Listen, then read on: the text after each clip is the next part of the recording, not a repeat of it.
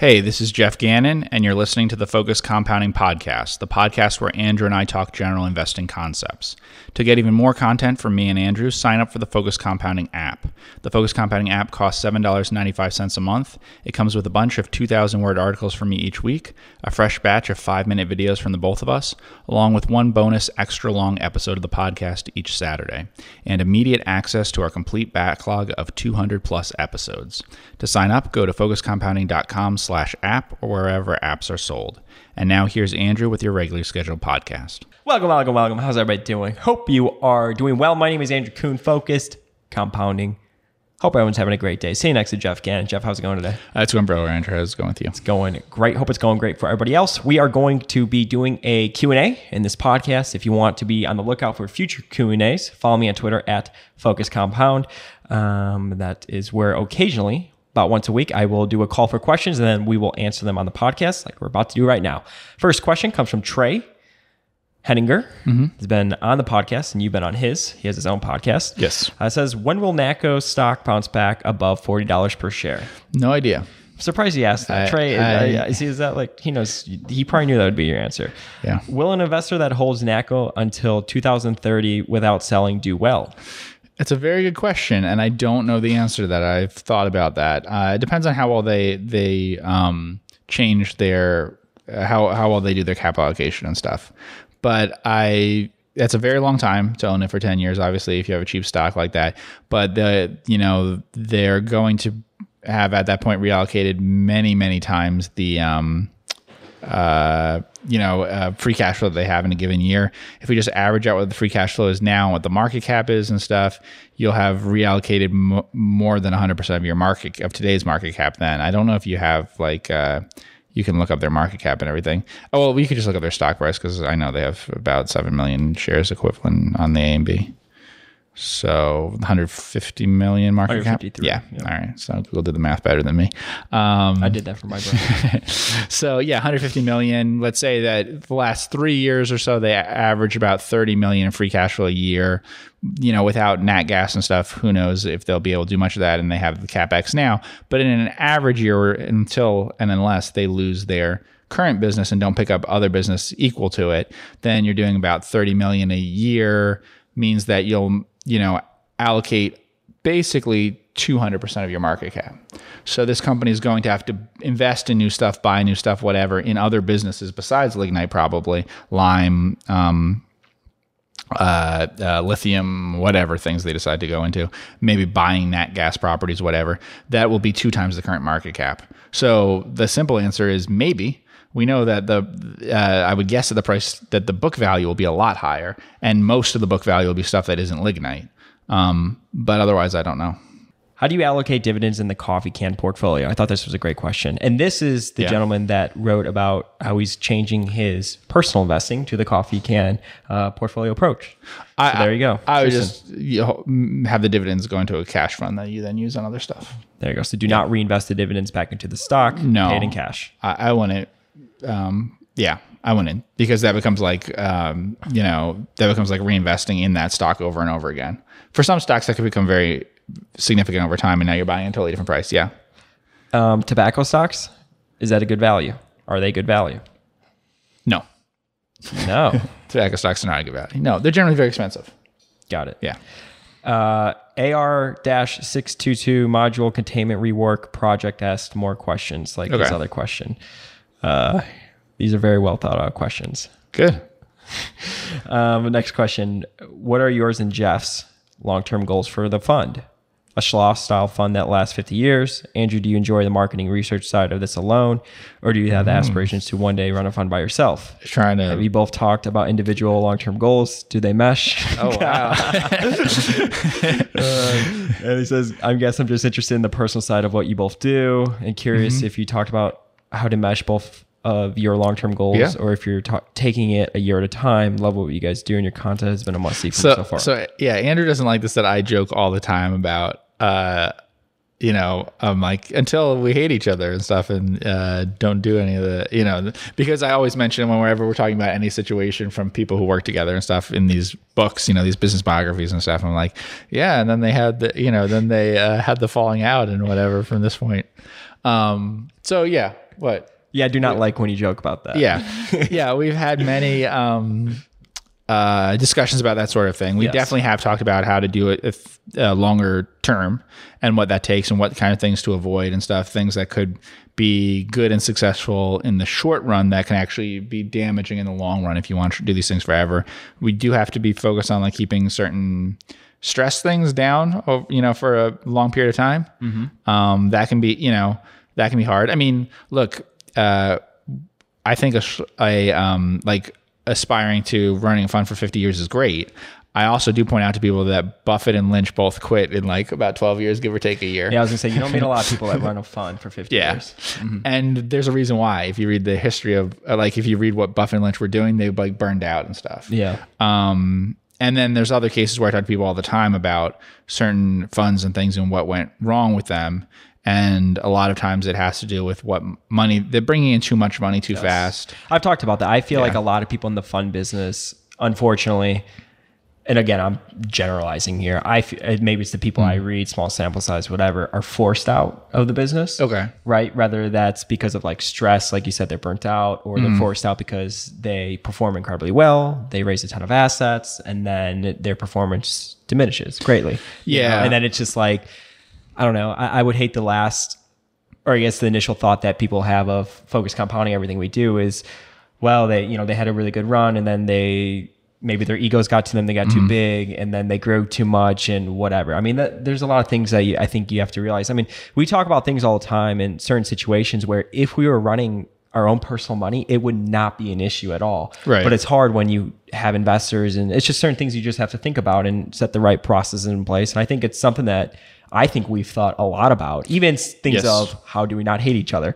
Yeah. How do we travel well together? You know, I mean, like you learn as you do certain things, uh, so you don't want to rip each other's heads off, and just have a Yeah. good relationship and a working relationship and everything like that. That's all very important, right? If you want to do this for the next fifty years or whatever, and then, um, you know, if you have success, how do you continue to pump out five podcasts a week or Yeah. you know or want to even do that or want to do anything public i, I don't Right. know you know or continue to run capital and there's a lot of people that return money because they're like i'll just do it Yeah. myself Uh, i feel Yeah. like i feel like the fund business and this is again is totally my opinion i think it's a very hard business by yourself i just really do Okay. there's been a couple situations where it's been nice to have a partner to, To to, be there to talk about, yeah. th- things through in certain situations and who may know what you're going through or Mm-hmm. whatever.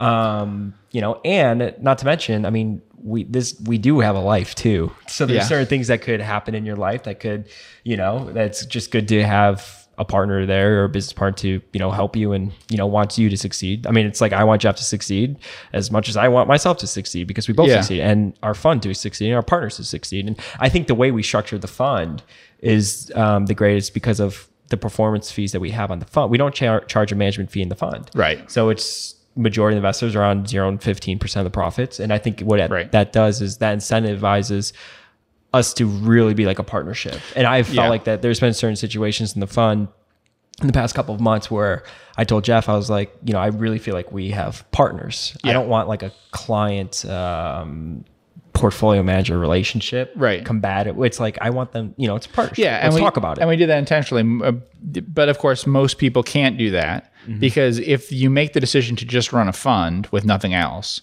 then you really can't charge just a management fee. Yeah, so like Buffett did and stuff. But Buffett already had some wealth that way and stuff. We, yeah, go ahead. I was just gonna say, so for people that make fun of us for charging subscriptions and stuff, it's like that's why we. I mean, Right. yes, we pump, out Yes. valuable content, but of course that's the reason why we're doing Right. it. Well, because that's we want to make we- reoccurring money. right we we don't we don't do subscriptions to make money to make money over time like we don't expect to get rich from doing subscriptions Yeah. we do subscriptions to things to make money each month so that we don't wait until the end of a year even an up year for a fund to get any money Yeah, which- because we don't collect money during the year on the fund no matter what you You know the fund is paid. I mean, full transparency. I mean, it's paid once a year. If Yeah. you know, so that's pretty much it. and you won't be up every year yeah. So you know, think about that. If you're if you're up eight out of ten years, then you got paid eight times in a decade. Yeah. You know that kind of thing, which is great. And if you, if it works out and stuff, then it's a good success that way. But of course, the average person can't just quit a job and just start doing it that Mm. way. You have to have it kind of set up some way,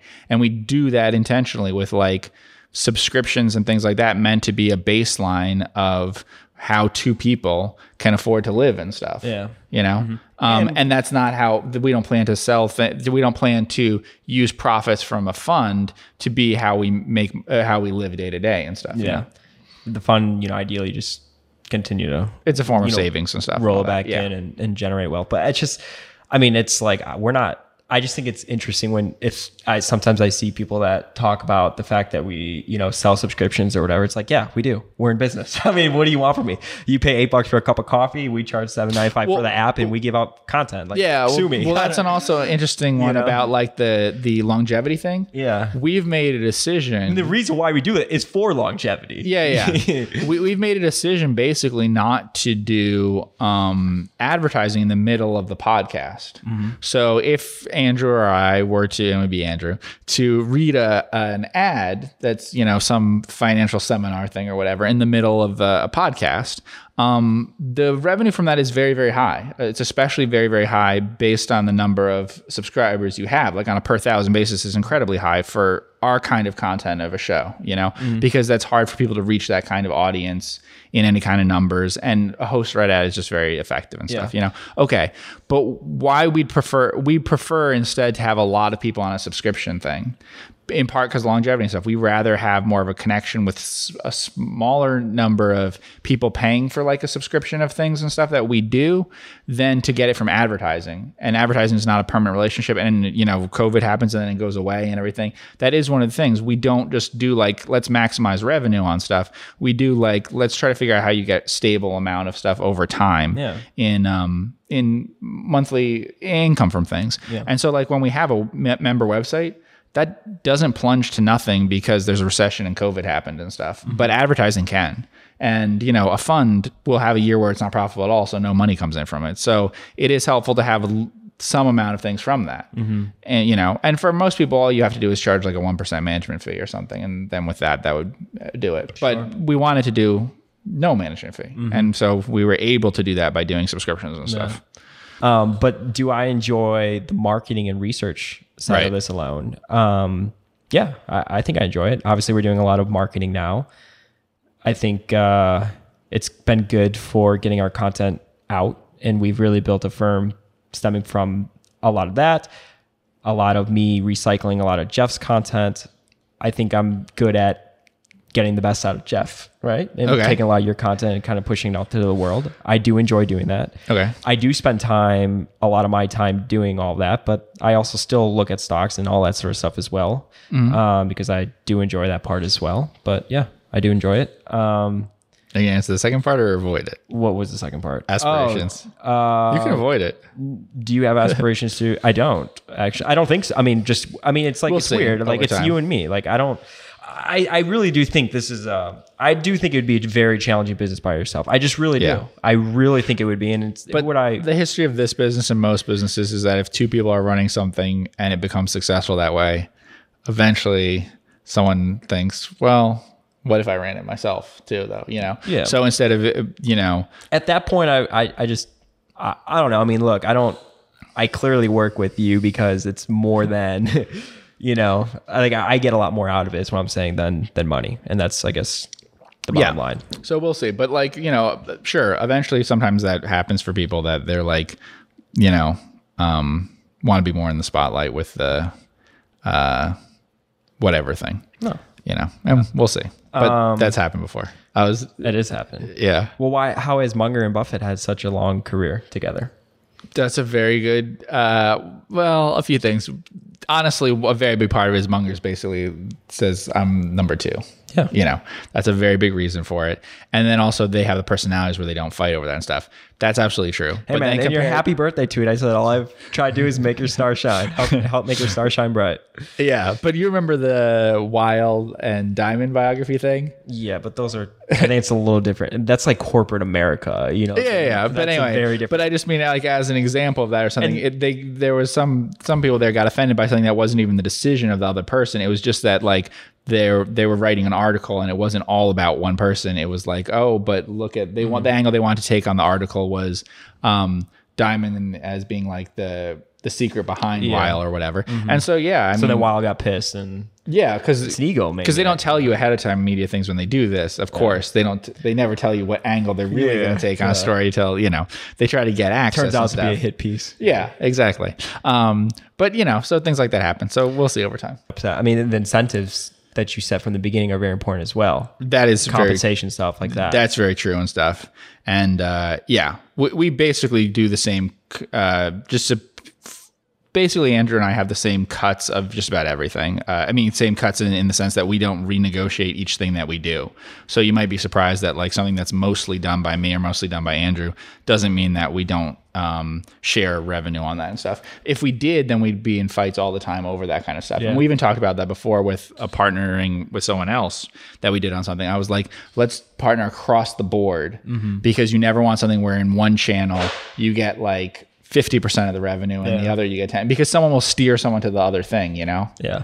I was uh, telling somebody actually the other day. I was I saw a tweet or whatever. Somebody was talking about somebody offered them like three hundred thousand dollars for their, their Twitter account, Yeah. and I was linking through. I'm like, okay, it's it's taking me like maybe probably like two years to Okay. kind of build this following. Yeah. I'm like, hypothetically, somebody offered me like, what number would I have to, Right. You know, be like, this is just stupid. You have to take it, right? If I Uh-huh. could just go redo it all over again. And I was thinking, I was telling this person, I was like, okay, well if it's you know x i'm like i would you know it'd be 50 50 geoff and me. And they're like you would even though that's your twitter account you would still give him a half. I'm like well or i hmm. mean whatever percentage. I'm Right. like well that's the way that we always do it. I'm like and like a lot of stuff i use is his content too. I'm like Right. it's just clear across the board. I'm like yeah just like line in the sand. It's just it just hmm. makes it cleaner. And i think um, you know, you talk about how not to hate each other long term. I just think from the beginning, if you set certain things up like that, you know, Yeah, it'd be really tough if we were negotiating like each thing separately about it. Yeah. Like, oh, I should get 70 and you should get 30 on this, and on this I should get 30 and you should get 70 because we're doing whatever, you know, things like that. Yeah. Wow, what a great question. We've been talking a lot. We didn't even finish this thing. Um, What did you say? Uh, I'm curious if you talked about how to mesh both of your long term goals or if you're taking it a year at a time. Uh, both of those things are true. Yeah. Okay. Um, that was a great question. Do you think that 13F of Berkshire suggests that Warren Buffett anticipate a market correction, not because of Barrick Gold, but the decrease of financials stocks in his portfolio? Yeah, you talk a little with Vetla about that. I don't know. I mean, I do have this. I don't. I have this possibility in my mind. I don't want to throw it out there as like a theory or whatever. That he, if he had all his choices of what to do, he would like to focus on buying a lot of Bank America. Uh, that he, Buffett would prefer to own a very large stake in Bank of America rather than in other things. Now, I don't know if that's all of his reasons for selling like he's done. For some of them, it makes some sense. Wells Fargo has some regulation and stuff that getting out of it would make sense because I think Bank of America is more attractive uh, on that basis, and he could buy more of it. Um, but my, I just don't think he's going to like get out of Bank of America. I su- I really think that I wouldn't be surprised if we see simultaneously sales of the smaller positions in financials getting out of them while concentrating Bank of America. Sort of like I said, that I could see this possibility with um, sort of the way he did railroads, right? Where he focused, he bought all the railroads at first, and then really he, he focused on, um, uh, you know, um, just Burlington Northern when he had the chance to buy it. So Uh, next question says Suppose I go to Texas and in the hotel conference room see a very live like hologram of Geoff. I conclude that Geoff is staying at this hotel. As luck, luck would have it, Geoff is really staying at the hotel, but has nothing to do with the hologram. Can I be said to know Geoff is staying at the hotel? uh, He's very big on this like perception of reality. Yeah, so I mean, to be honest, I, I mean, this is off topic for the podcast, but I'm I'm philosophically ultra hardcore subjectivist in the sense that I don't believe in uh, that this question is difficult from an objective perspective. that what you're doing is you're just viewing it from two sorts of things from two different um, ways of people understanding what there is. And so you can't ever know objectively that I was or wasn't staying there, but we have two different perspectives on the same sort of thing. The same way that, like, if you imagine a black hole or something, right, there'd be two. You can't describe a black hole from what's happening at the black hole as from an observer a certain distance away from it. They will look like two different things. Does that mean that neither of those things are happening or you can't perceive it that way? It's just a perception of it. We don't have an objective we, we can't talk about objective reality. There's some like quantum physics stuff. Have you been watching Interstellar lately? After I talked Uh, about no, it, not after Uh, that, I think you yeah. did. I think you did. Uh, that was a great answer. Um, when analyzing a stock, how do you to refer to convertible bonds, and will you invest in a company that dilutes shareholders on a regular basis by issuing such bonds? Isn't it the same as issuing stocks? Uh, it's sort of the same as issuing stocks. Um, I'd have to analyze it carefully because normally when I look at companies, I just figure out the drag that they would have from it. Um, it, it could be not bad. I mean, uh, I invested in Omnicom, which had the convertible bonds. Uh, Berkshire did convertible bonds at one time. It is possible for some very safe companies to get incredibly low interest rates if they issue convertible bonds. Um, it, I mean, obviously, it would if it's it implies one of two things usually. One, it's hard to issue straight bonds, so you would do that because you're you're just having difficulty um, getting a reasonable rate, or two, the people who own the stock think that they're uh, the people who run the company think the stock isn't cheap. and like in the case of Omnicom and Berkshire, I think that's what's the, what the case was. So I don't blame them and stuff. They, you know, say you had a you had a at the peak of 2000 or whatever in in Omnicom, you had a chance to do a convertible bond that would give you a really really low interest rate for a really long time, and it's not that dangerous a convertible because what if your stock's selling at 40 times or 50 times or whatever earnings? Um, but it's a sign that your stock isn't cheap. Like if you issue a convertible smartly, you're taking the bet against your own stock, basically. So it's not really a good sign usually when you see a convertible that way. Next question: When investing in overseas companies like the UK, Korea, etc., how do you deal with currency risk slash fluctuations? Uh, we don't. We basically buy. I mean, this is way off the topic of um, the sorts of things we normally talk about, but basically, we buy into a country in which I feel the currency is kind of cheap or whatever. So, like, um, and then we expect to benefit from the currency over time. So we we just look at it and we're like, oh, if the currency gets back to what I would think is an appropriate level or five or ten years, maybe we'll earn a few more percent from this. I think that's smarter than hedging. We don't hedge, but uh, we'd have to hedge if we were going into a country where I thought it was overvalued. Instead, I try to make actually a little money on the currency too, which is speculative and you know whatever. Um, Vertu has awful employee reviews Yeah. from Glassdoor and great customer reviews. How can this disparity be explained? Uh, yeah, And then you just ask why we chose to ignore the employee reviews when you uh, to be honest, in Vertu. I mean, this is heartless. Uh, I'd rather company have good customers than good Yeah. employees. Yeah. Uh, I strongly prefer uh, that companies be run to the make their customers love them than to make their employees run them. There's someone talking about some stuff that Chick Fil A does and whatever, and they're like, "Well, doesn't that annoy the employees or whatever?" That yes.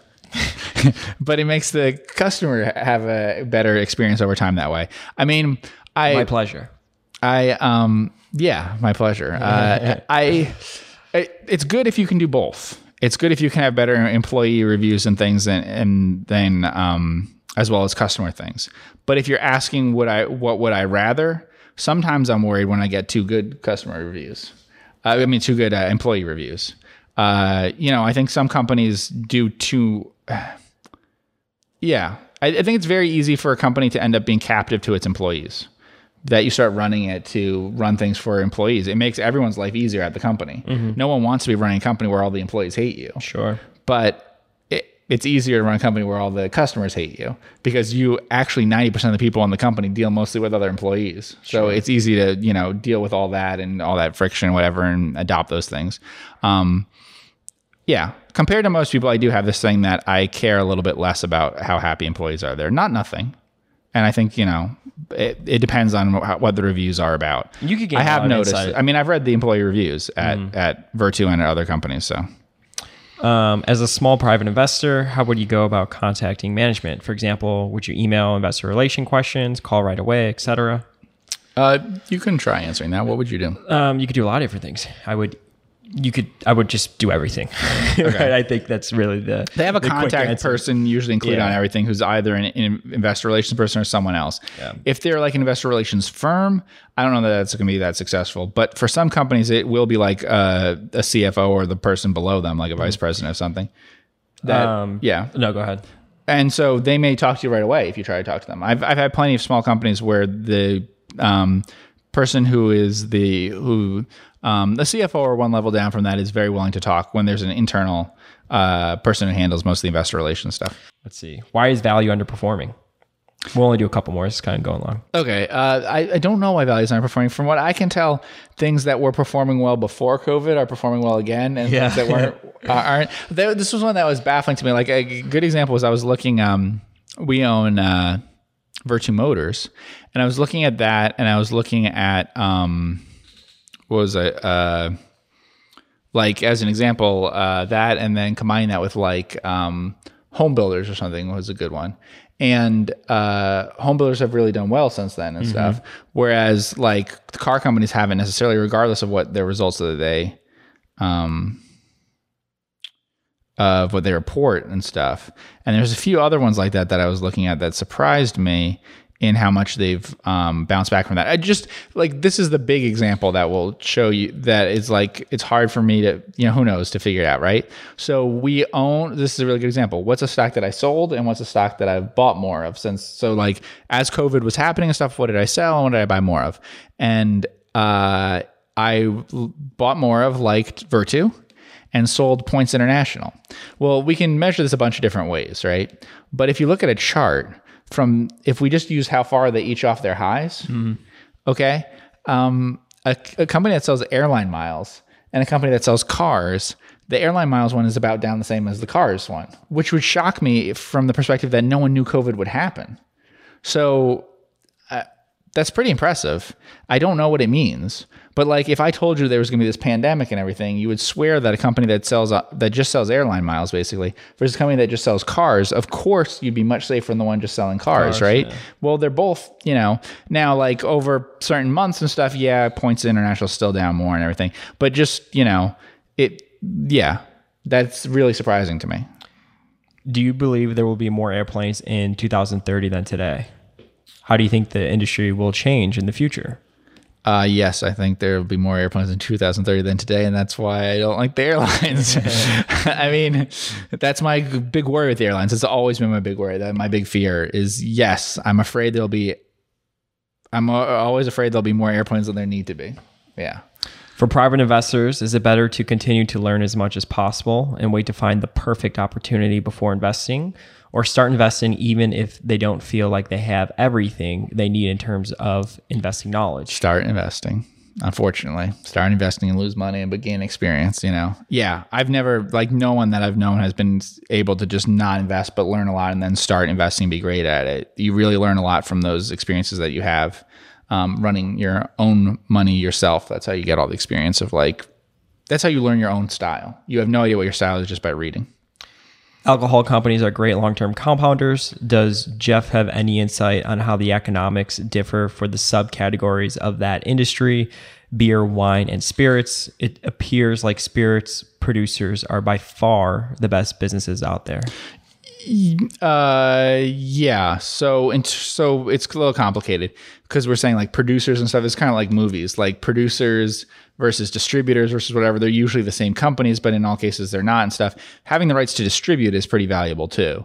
Um, but many times when we're talking about a company that you're saying is producing it, it's also the one distributing it. But um, it would be spirits best, beer second, wine last. Um, we've talked a little bit about that, but one of the really big reasons is like the, we've talked about like the survivable niche kind of idea and stuff. It is much easier to have a subscale wine business survive and stay in the industry and stuff and be a problem for everybody else than it is from a subscale spirits company. Um, in lots of different countries, there's a particular spirit that's a favorite of people and stuff in a way much bigger than wine. Um, you know, things like that. Spirits is a winner takes all kind of business as compared to wine. Uh, beer, you know, same idea, but over time, with like we talked about with Boston beer and all that, it has all of these may not be as good businesses as they once were because for the leader, for the winner in them, because they're less winner take all than they used to be. Um, but for a variety of reasons, I'd say spirits. The problem for the stocks, of course, is if you look at how cheap wine stocks are versus spirit stocks and stuff, you know. But yeah, that's the order. It's spirits is best, then then beer, and lastly wine. Cool. Well, I want to thank everybody who asked us a question on the Focused Compounding podcast. Make sure you follow me on Twitter at Focused Compound uh, if you want to be able to ask a question in the future. I want to thank everybody so much for tuning in with Geoff and I. Hit that subscribe button both on the podcast and on YouTube, and we will see you in the next podcast. Hey, this is Andrew Kuhn, and that was the Focused Compounding Podcast, the podcast where Geoff and I talk general investing concepts.